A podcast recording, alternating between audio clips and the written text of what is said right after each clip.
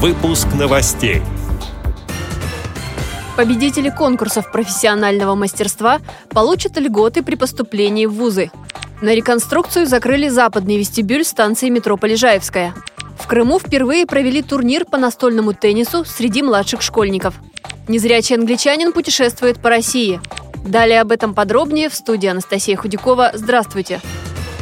За победы в конкурсах профессионального мастерства люди с инвалидностью получат дополнительные баллы при поступлении в вузы. Соответствующий приказ подписала министр образования и науки Ольга Васильева. Это касается программ бакалавриата, специалитета и магистратуры. Проект приказа разработан по итогам встречи Владимира Путина с инвалидами и представителями общественных организаций.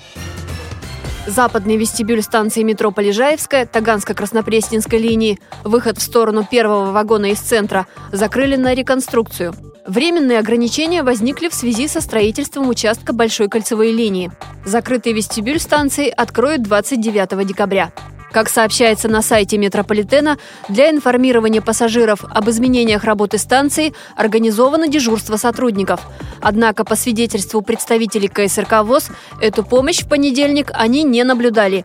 Им пришлось самостоятельно искать выход из столичной подземки. В пресс-службе московского метрополитена ситуацию не прокомментировали, лишь порекомендовали в случае затруднения обращаться в Центр обеспечения мобильности пассажиров.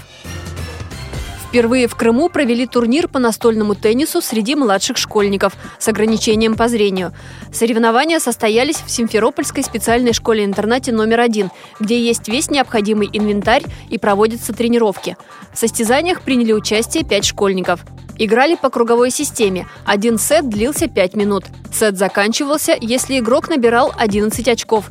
Победителем турнира стал ученик первого класса Данил Ступин говорит тренер по настольному теннису для слепых, член Симферопольской местной организации ВОЗ Ярослав Герасименко.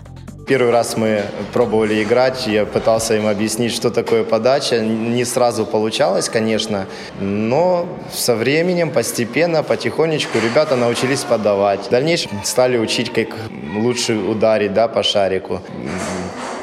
Стараемся научиться владеть шариком.